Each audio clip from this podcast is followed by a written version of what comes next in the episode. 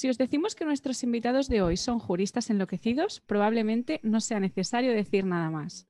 Hoy contamos con Abel Gende y Adrián Fernández, abogados, fundadores de Derecho Virtual, creadores de la cuenta de memes jurídicos Jurista Enloquecido y autores de los libros El Jurista Enloquecido, Las aventuras de un estudiante de Derecho en apuros y De becario a ciudadano. Bienvenidos a Kandinsky también empezó estudiando Derecho, un podcast donde juristas emprendedores hablan sobre tecnología, innovación y lo que surja, con Marta Villarroya y Raquel de Aro.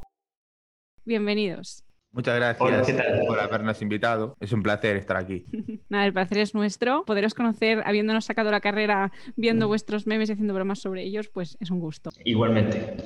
Em, hola chicos, entendemos que como nosotras os conocisteis en la universidad y... Sí, nos, estamos en la, misma, en la misma clase. Entonces, eh, joder, ya el primer año ya, ya montamos la cuenta de Twitter empezamos a hacer el tonto eh, de, decir, mira, esta broma la podíamos poner en Twitter y a lo mejor tenía éxito. Había algunas cuentas que tenían eh, algún seguidor que nos parecía mucho en aquella época, de 5.000 seguidores, 10.000, y dice, bueno, pues nosotros a lo mejor eh, decimos chorradas, las creamos constantemente, las decimos entre nosotros, ¿por qué no ponerlas en, en Twitter? Las pusimos, tuvieron mucho éxito, eh, de repente empezó a crecer la, la, cuenta y al final lo hicimos como un juego. Eh, fuimos muy constantes. No, Adrián, que, que, es increíble que fuéramos tan, tan constantes de diario. Sí, de hecho fuimos más constantes con eso que con los estudios, bastante más, la verdad.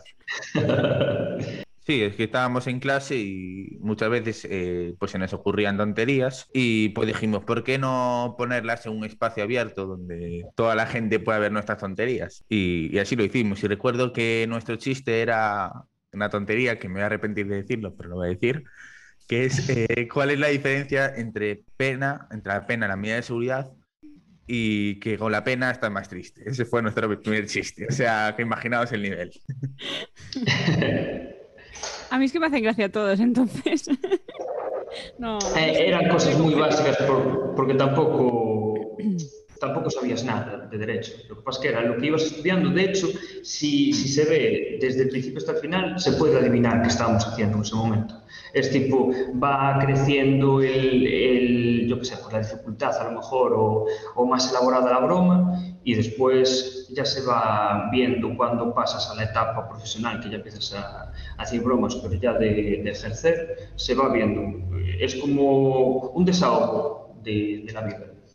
Sí, bueno, cuando, te, cuando, teníamos exámenes, pues poníamos cosas de... Qué sí. Memes de que estábamos muy agobiados, si estábamos en clase de civil poníamos eh, conceptos de civil y, y, así, como, como el meme, por ejemplo, era Traditio Longamanu y y así, eh, depende de la situación en la que estuviéramos. Era como nuestro día a día ahí reflejado. ¿Pero lo hacíais de puertas para afuera o los compañeros de vuestra clase también conocían de vuestra cuenta y de vuestras bromas? No, al principio no sabía nadie nada, ¿eh? éramos anónimos, ni siquiera eh, éramos, o sea, nunca dijimos que éramos nosotros. Pues, ah, nunca, yo, no dijimos. Ni me, acuerdo, ni me acuerdo cuándo lo dijimos por primera vez. Yo creo que fue al, al eh, yo creo que colgamos una foto de, de la graduación sí. Pero por colgar eh, una foto de Adrián y yo de ya que íbamos detrás, ¿sabes? Una cosa así. Sí, colgamos una foto de la graduación y fue la primera noticia que tuvieron, sí. Sí, bueno, y había acusaciones eh, en Twitter de jurista enloquecido es de Valladolid y es un paisano que no sé qué, no sé cuánto. No, jurista es una chica de Barcelona. O sea, había, había sospechas y nunca era o, o, a lo mejor incluso de clases, de, de, decir, joder, pero normalmente cuando damos civil hay un meme de civil, ¿sabes? Cuando hay tal, no sé qué, joder, eh, debe de estar estudiando lo mismo, porque vamos a ver. Sí, algún, algún, alguno tenía alguna, alguna sospecha que podíamos ser nosotros, sí. ¿Y en qué momento os disteis cuenta que la cosa se ponía seria y os empezaron a venir ideas de los siguientes pasos que habéis acabado dando, como el libro y demás? Yo creo que, que fue desde que nos pasamos a Instagram, que fue en 2015-2016. Ahí eh, teníamos la baza de que creció muy rápido en Insta y de las historias. Y entonces, a partir de, de, que nosotros teníamos las historias, teníamos un montón de visualizaciones, tanto las historias como en las publicaciones normales, orgánicas empezaron a venir propuestas de, de, publicidad. Y yo creo que es ahí cuando nos planteamos que, joder, esto ya no era solo una cuenta de Twitter de memes y de tonterías, que quizá podía ser algo más serio. Y también después hicimos la página web y, y vinieron demás proyectos. Claro, e además eh, eh, al saltar Instagram, primeiro, primeiro eh, tuvimos la cuenta de Twitter, despois saltamos a Facebook. Facebook antes no era como ahora, era, era la leche, la mejor red social. Mm. Entonces, eh, ahí de hecho ahora tenemos 200.000 seguidores. Eh, es una y la repercusión era brutal. Ahora no, no sé qué le pasa, que está en picado, pero Entonces, entre que estábamos en Twitter, que estábamos en Facebook, que estábamos en Instagram, que había que hacer contenido para cada una, en uno requería foto, en otro requería texto, en otro ser más creativo y ser más espontáneo. Veías que tenías una comunidad y que esa comunidad era de un sector en concreto y que estabas así como especializado esa gente tiene unas necesidades concretas. Era como que te pedía aprovecharla en algún sentido. Entonces, no, era una cosa que fuimos creando y que fuimos poco a poco conscientes, pero que no lo hicimos eh, desde el principio sabiendo, yo quiero tener toda la comunidad del sector jurídico para, para este objetivo. Pero una vez que la tienes, empiezas a pensar, joder, pues eh, a, mí me interesa lo mismo que, que, a la gente que me sigue y, y, a lo mejor podemos hacer este proyecto y, o este otro o lo que sea. Y por eso empezó a, empezamos a mirar si hacer una página web, si, si escribir artículos cada vez más grandes o, o, blog o lo que sea, eso es lo que llamó a la editorial a contactar con nosotros y, y empezar a escribir, que es lo que nos gusta y lo que a mí me encanta escribir y decir, eh, y, o sea, crear historias, eh, microcuentos, microrelatos, lo que sea entonces eso, después ir probando de hasta ahora, hasta los cursos que hacemos ahora en Derecho Virtual. A ver, ya la, los, las has dejado sin preguntas, tío. Hombre, no, tengo no una. sé. No sé. A, a ver ahora. No, y en no. estos años, ¿habéis tenido en algún momento discrepancias de hacia dónde queríais dirigir el proyecto? No, yo creo que no. O sea, no. sí, que, sí que tuvimos discrepancias en cuanto a veces eh, alguien sube un meme y el otro le dice, ese meme es muy malo, bórralo. Y, y, bueno, pero que al final se acaba borrando si uno no quería, pero esa es la mayor discrepancia que tuvimos, yo creo. De que uno creía que no tenía gracia un meme y quería que lo borrara. ¿Y cuándo os disteis cuenta de que Jurista Enloquecido podía encajar en un formato libro? Eh, nos habló la editorial, nos hizo la propuesta, que se le hizo a Abel, de hecho, y, Abel, como dijo, pues eh, a él le hacía mucha ilusión escribir un libro y a mí también. Entonces dijimos, bueno, ¿por qué no exportar los memes a un formato más legible, más, más específico, por decir de alguna manera?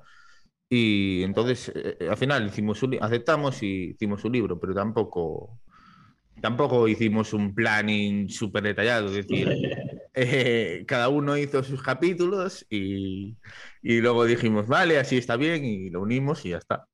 Una tormenta de ideas brutal. Tormenta de ideas, sí. Son micro... Fue? Fue como un trabajo en equipo, ¿no? En plan, tú, uno, dos, tres y cuatro, yo el cinco al ocho.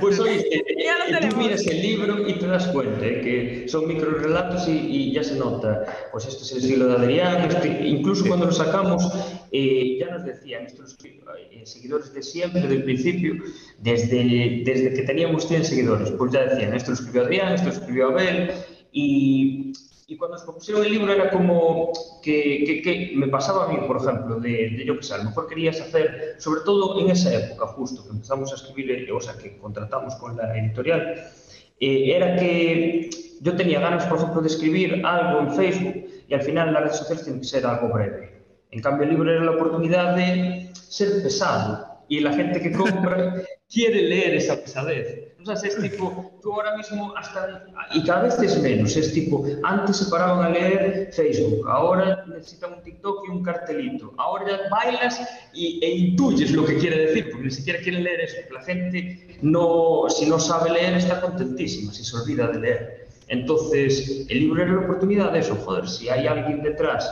con el marketing eh, pues, suficiente o lo que sea para buscar a gente que me aguante mis porquerías, bueno, escribo lo que sea y yo encantadísimo. de, todas formas, el libro tampoco es muy largo. ¿eh? Tiene, el primero tiene, tiene 140 páginas y, tampoco, yo creo que no se hace pesado. Nadie nos dijo que se hiciera pesado. Pero quizá falta personificar ese personaje, ¿no? Personificar ese dolor. Entonces, el segundo cogimos un personaje y hicimos que a ese personaje le pasaran todas las desgracias. Y en el segundo también está más enfocado al mundo profesional. Es decir, primero solo habla de estudiante de Derecho, de lo difícil que es la carrera, y los profesores, exámenes, pero el segundo ya sale de ese cascarón, ya es becario, eh, sufre, bueno, que lo sabréis vosotras también, sufre todos los dolores que de un becario y después al final, al final iba a un despacho profesional, ¿no? A ver, que todavía es la parte final. A seguir sufriendo. Eh, y si os dais cuenta, justo cuando escribimos el primer libro fue cuando éramos estudiantes. Y ahora, en el segundo, es porque estábamos en esa etapa. Al final, tú miras jurista y miras todas las fechas justo y sabes exactamente qué, estamos haciendo detrás. Porque en realidad nunca, ni aún ahora, nunca lo vemos como un trabajo. Aunque ahora esté profesionalizado en el sentido de que ahora hay una empresa detrás o lo que sea, eh, sempre vemos como, joder, es, es jugar, es, es divertirse. Yo en, en los ratos libres que estoy diciendo, estoy descansando y estoy haciendo cosas para jurista o para derecho virtual ahora. Entonces, eh, como un desahogo, el libro fue un, un desahogo, fue hecho en, en, vacaciones y otro diría, Dios, ahora me encargaron un libro, tengo que cumplir plazos y tal. Pero para mí fue también. Hmm, bueno, de hecho virtual ya casi sí que es un trabajo, ¿eh? yo diría. Obliga a que sea el trabajo. Eh, preguntarle a Abel si la abogacía es un trabajo. Esta pregunta la, la, obviamos por nuestro propio bien, ¿eh? También. A veces, a, veces, a veces. No, pero es cierto lo que decíais, ¿no? Que la clave del éxito, yo creo, en vuestro proyecto, en Juristas Enloquecidos, es que es eso, ¿no? Vuestra esencia, la autenticidad no habéis perdido porque habéis crecido con, con ello. Y, todos hemos crecido con vosotros, eso es así. en la biblioteca mirando todos los memes, qué tiempo más duros. Sí, pero ya te digo, fue sin darnos cuenta. ¿Y derecho virtual?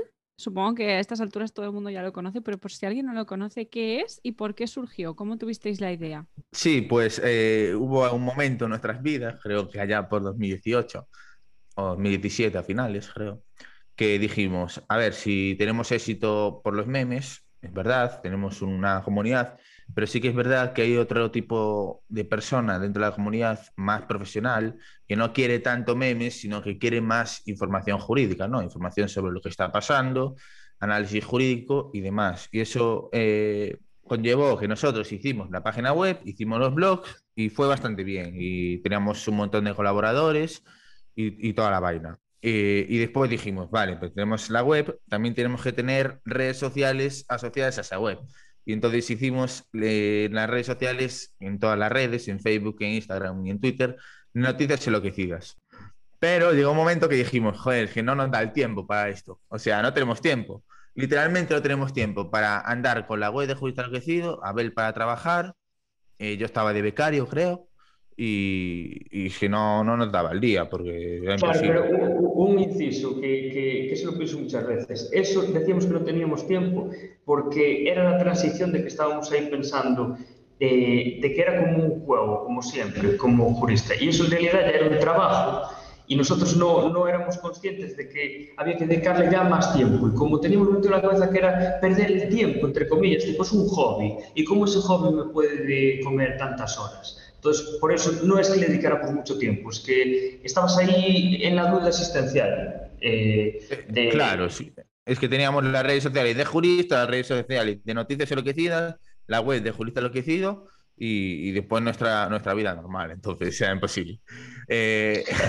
Decían los, los, padres, tanto de uno de otro, dicen, ¿qué estáis haciendo? O sea, que eh, vosotros estudiasteis la carrera y, y ahora ¿qué, qué hacéis? No, y, y, claro que al final es, es, difícil porque, joder, no, no es tipo estás encaminando o te parece que no estás encaminando tu, tu futuro a algo realmente que, que, puedas vivir de él o, o, mm. o, que tenga una seriedad. Y entonces, eh, después, Abel, probamos fórmulas en noticias enloquecidas para quitarnos tiempo Una fue que la gente enviara sus vídeos analizando las cosas y subirlos, pero no hubo mucha participación.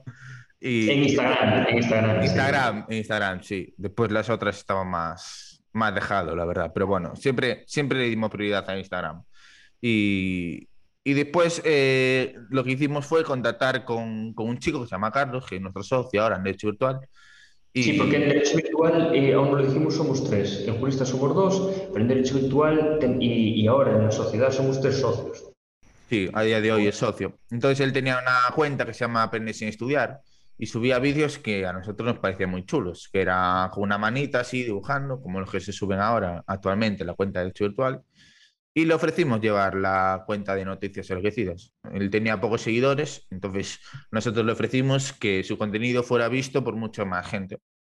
Y aceptó y ahí, a partir de ahí empezó todo. Empezó, cambió el nombre a Hecho Virtual, hicimos la marca y después nos dijo, ¿y por qué no hacemos una academia jurídica online? Y nosotros, bueno, venga, vale. Y y entonces hicimos de hecho virtual. Claro, pero, te, te, te, saltaste que, porque era, por ejemplo, nosotros ya teníamos la comunidad, ya teníamos la, la idea de que necesitamos explotarlo de alguna manera, andábamos ahí tipo, es lo que dice Adrián, de, de si vídeos, que si, que si hicimos un foro también, que si hicimos un blog, eh, y no, no dábamos... Eh, dado con la tecla y es por eso que, que vimos eh, en Carlos que, joder, esos vídeos era lo que nos hacían falta.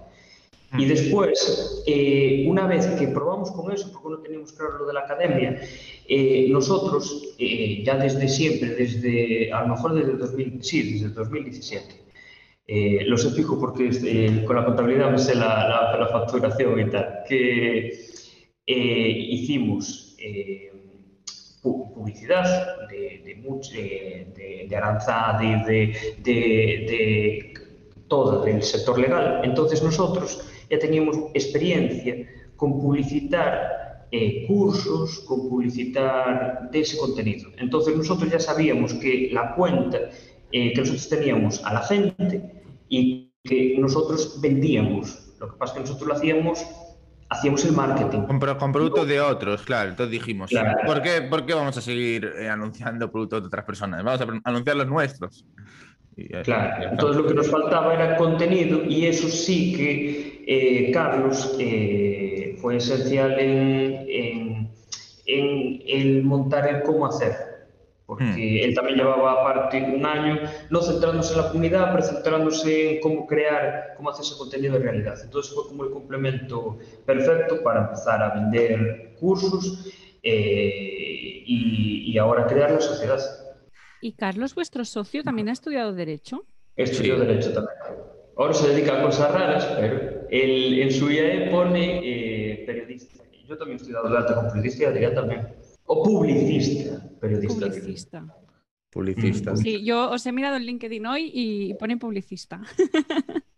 Sí, porque estamos, estamos como autónomos publicistas, por eso puse publicista.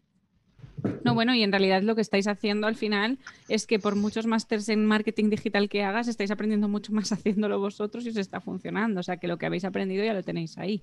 Y sí que es eso, o sea, que tampoco es que... Hay todo, todo es prueba y error, ¿eh? En, en derechos virtuales todo es prueba y error. Prueba, eh, ya digo, solos, cada uno por su lado, por estar enloquecido y aprendes a estudiar, después en conjunto y todo a ver qué sale. Y autodidacta total. Y os sirve para todas, o sea, sé que siempre lo decís, sé que sirve para todas las universidades, pero ¿cómo lo hacéis para que sirva para todas las universidades? Eso hay que hacer un pupurri de, de, guías docentes, hay que poner más contenido. De, tú, por ejemplo, a lo mejor usas un, un curso y a lo mejor tiene muchísimo más de lo que realmente te entra en el examen, es para cubrir todo y, y pasarse. Y, y, al final tampoco es tan complicado porque, joder, derechos reales, por ejemplo, eh, tampoco es muy imaginativo el temario de, de, derecho, no puedes reinventarte. A lo mejor en otras carreras sí, porque a, a, lo mejor se lleva más en una universidad o una facultad en concreto estudiar a no sé qué autor o lo que sea, pues que las leyes son, son las mismas, a no ser que te metas a, a derecho autonómico o algunas peculiaridades, pero el curso ya no, ya no, eh, ya no cubre eso, a lo mejor. Eh, derecho romano, ¿qué, ¿qué, va a salir en el examen que fuera sorpresa? No eh, no va a venir ahora Justiniano ni etcétera a poner materia nueva, la verdad. Oye, si vienes, vamos corriendo, la verdad. Yo por lo menos. Claro. Pero bueno, en realidad habéis cubierto como una carencia que tienen las universidades, porque yo he leído testimonios de vuestros cursos y mucha gente lo dice, he sido incapaz de entender al profesor y de que me interese la asignatura hasta que me he apuntado a este curso y he hecho este curso. Em, ¿Cómo creéis que, o sea, qué creéis que falla en la universidad para que realmente no, la gente no lo entienda? Yo, yo lo que creo o lo que pienso eh, es que eh, tú cuando te anotas a la carrera, tú te anotas porque te gusta o porque te obligan, te vas con una escopeta o, o, no sé, pero en teoría es porque te guste, porque tú te quieres dedicar a ello en un futuro laboral. No estás estudiando por, por estudiar y después eh, quieres dedicarte a otra cosa. Aunque sea indirectamente, tú quieres, por lo menos adquieres conocimiento y tú empiezas con ganas, pero después es como eh, con abogacía. Le preguntas a la gente, eh, ¿estás contenta? No lo sé, el, el, que mejor te contesta te dice que no lo sabe.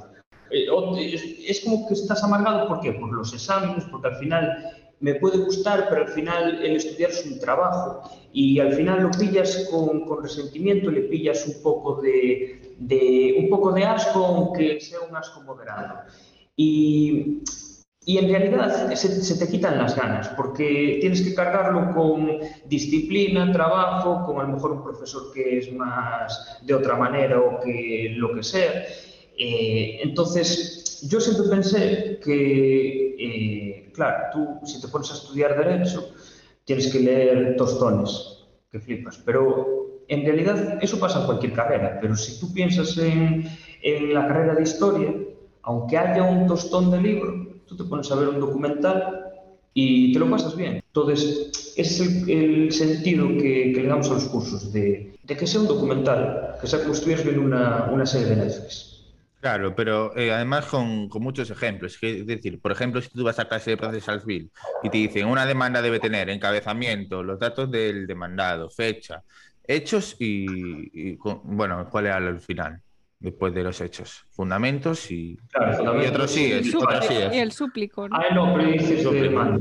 Claro, pero a ti te lo dicen en clase y tú dices, vale, pues bien, me parece muy bien y mañana no me voy a acordar, pero sin embargo, si, si, te, lo, si te lo ponen, te ponen, José va a demandar a Pepe porque eh, no le pagó una parte de, de, se le dio una moto y no le pagó una parte. Entonces, ¿qué demandarlo? ¿Qué tenemos que poner? Pues primero tenemos que poner el encabezamiento, que es al juzgado al que vamos a dirigirlo, dependiendo de dónde viva José, y ya le estamos poniendo, bueno, le viva Pepe en este caso, porque es el demandado, y ya le estamos poniendo pues eh, una historia, ¿no? A la gente que lo ve y se lo está imaginando en su cabeza. Entonces, eh, yo creo que así es muchísimo más fácil que, que, que se te queden todos los requisitos de la demanda en este caso. Y entonces, ¿los hechos cuáles serán? Pues porque pasó esto, porque eh, acordaron una compra-venta y no le pago una parte, o porque, no sé, porque eh, cogí la moto y la uso sin, consent sin, consentimiento. Bueno, eso sería más apropiación indebida, pero bueno. Bueno, es que no sé si lo habéis pensado, pero para el resto de, de facultades, facultades de, de, economía o de ciencias, eh, ingenierías, siempre hay como academias, ¿no? Las que puedes recurrir antes de un examen, pero en el caso de derecho es como que el estudiante se siente solo ante el abismo con su manual de 500 páginas y dices, bueno, es tengo que... el examen en una semana, ¿a quién recurro? No? Si no, no sé por dónde empezar. Es que yo creo que hay la, yo qué sé, eh, la idea de que tú sí estás estudiando una carrera de letras, pues ya nadie te la tiene que explicar porque es tipo, no, es que eso solo es leer y ya está, es chapar y ya está. Bueno, claro. ¿y qué planes tenéis ahora para el futuro? Eh, pues yo, yo tengo pensado seguir dedicándome a derecho virtual, la verdad, y a juicio lo que decido. Porque como son, proyectos, como son proyectos míos, pues siempre lo voy a poner por delante antes que para trabajar para otros. Sí. Oh my God. Y, y, claro, yo en su día intenté eh, acceder a la abogacía, no por mi cuenta, sino trabajando para otros despachos, y me fue imposible. Entonces, como me fue imposible y ahora tengo un buen proyecto, pues voy a seguir. No, bueno, eh, mientes, porque no te fue imposible. Eh, como ya estabas metido en esto, ya... No, no, no, pero intenté, intenté, para que también pillé la época de esta del COVID. Ahora, para todos los chavales. con las ganas que, que, otros serían ganas cero. Lo que pasa pero es que, que, sí, que, que, sí, pero que sí, sí que le, sí que sí que metí ganas, tío. Que yo fui a LinkedIn, hice, hice una lista. Imagínate. es que entré en LinkedIn, date cuenta. entré, No, pero entre. eh, eh, a ver, por favor, ¿me puedes dejar hablar? Entré en LinkedIn. A ver cómo lo mejoras. Estás Con, con esa voz de, de iglesia está sentenciando Dice, A ver cómo lo mejoras. Yo, yo te dejo. A ver. Joder, entré en LinkedIn y después eh, entré en otras webs, parejas a LinkedIn, pues yo. y hice una lista de cuáles eran los directores de despacho de La Coruña y les mando un mensaje a todos. Y solo me contestaron dos. Y, y te contestaron encima. no Dos, dos, dos de Dos. 100, dos de 100. Entonces dije, vamos a ver, si, si nadie me contrata, pues entonces tendré que trabajar en derecho virtual. O sea, imagínate, ¿qué oportunidad le diste al mundo laboral fuera de, o sea, cuenta ajena? eh? A ver, ta- a ver, tampoco lo, ¿eh? lo intenté, lo intenté mucho, pero está complicada la cosa. A ver, porque yo, yo no iba a aceptar un trabajo de becario sin cobrar, claro. Entonces, que es otro tema que podemos hablar aquí. Que Sí, ahora, sí, podemos, podemos. sí, que joder, eh, el becariado está bien, pero se está llevando a unos niveles que no son normales. Porque, por ejemplo, yo cuando estaba de prácticas, yo sacaba temas adelante. Yo hacía burofax, eh, presentaba, hacía demandas, no las presentaba porque no las podía presentar en mi nombre. Eh, recibía a los clientes y, y yo cobraba cero porque estaba en las prácticas del máster de abogacía. Yo, yo, por ejemplo, yo ahora, por ejemplo, en el despacho tengo contratado a gente, no, yo le pago desde el minuto uno. La historia es que tú, tú gastas eh, siendo becario. Tú crees que ya estás preparado y cuando emprendes te das cuenta que perdiste mucho tiempo y que lo que realmente tendrías que, te tendría que haber enseñado, tanto en la carrera como, como justo en el tiempo que invertiste en trabajar gratis, es eh, de marketing, de cómo captar a los clientes, de cómo mantenerlos, dónde buscarlos, cuáles son los gastos. Te das cuenta que si tú realmente tienes un despacho, aunque seas mutualista o lo que sea, tienes que saber gestionar la contabilidad, saber no perder, eh, incluso cosas que ves a los propios clientes, porque tú después hay abogados que tú ves y dices, joder, tú, tú lo que es jurídico lo entiendes, pero tú la estás cagando constantemente porque no tienes ni idea de, nada, de, de impuestos, de contabilidad, cosas que también son obligaciones de sus clientes. Entonces hay un, un montón de, de, de, saber que solo te lo da el, el, que, el, el meterte en el terreno, el que los problemas sean tuyos y el, que, el saber que tú estás entregando algo, que eso yo creo que es fundamental. Y que no te lo va a revisar Pepito, Juanito, Fulanito, entonces yo ya digo, ah, yo se lo paso así, ya me cambiará él o lo que sea.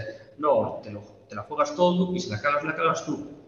Eh, y eso, eh, vamos a ver, eso se aprende solo. Y lo otro, ¿qué, ¿qué te hace? Comerte la energía y a lo mejor incluso desencantarte de la profesión. De decir, ah, pues abogacía es una mierda y, y no es lo mío. No, pero yo creo que aquí el punto interesante es que a lo mejor perdemos la desilusión por la profesión por culpa de las condiciones laborales, ¿no?